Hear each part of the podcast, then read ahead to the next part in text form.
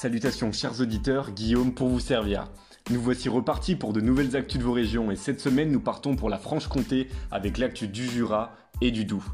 Alors on commence par une mauvaise nouvelle pour nos petits amis pêcheurs du Jura. En effet, si vous pensiez que la pêche faisait partie des activités autorisées pendant le confinement, c'est non Bien que les pêcheurs avaient collectivement intégré que ces règles excluaient toute pratique collective et toute proximité avec d'autres personnes, la pêche devait faire partie des activités autorisées au même titre que d'autres activités de plein air individuelles et solitaires. Or, la secrétaire d'État à l'écologie Bérangère Rabat et ses services considèrent finalement que la pratique de la pêche de loisirs ne fait pas partie des activités autorisées. En effet, cela aurait été précisé dans une note adressée à l'ensemble des préfets le 13 novembre dernier. Sauf que la Fédération de pêche dit ne pas avoir été informée de l'existence de cette note par les services d'État dans le département.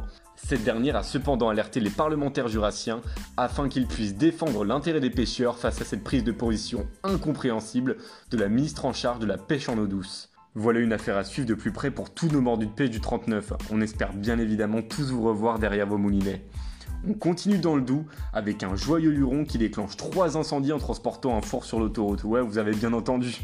En transportant un four à pizza encore chaud sur une remorque, il n'avait pas eu l'idée du siècle, mais là, il est soupçonné d'avoir déclenché involontairement trois incendies dimanche après-midi sur 6 km de la 36.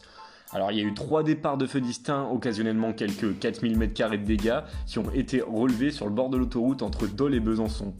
Selon les premiers éléments de l'enquête, des braises non éteintes se seraient échappées du véhicule et auraient déclenché les incendies. Et la cerise sur le gâteau, c'est que le conducteur a également fait l'objet d'un contrôle positif en stupéfiant. Alors bien évidemment, t'imagines que son permis de conduire a été suspendu. Et il sera poursuivi pour destruction par imprudence. C'est la fin des actus de vos régions pour cette semaine. On se retrouve la semaine prochaine avec l'actu indispensable de deux nouveaux départements.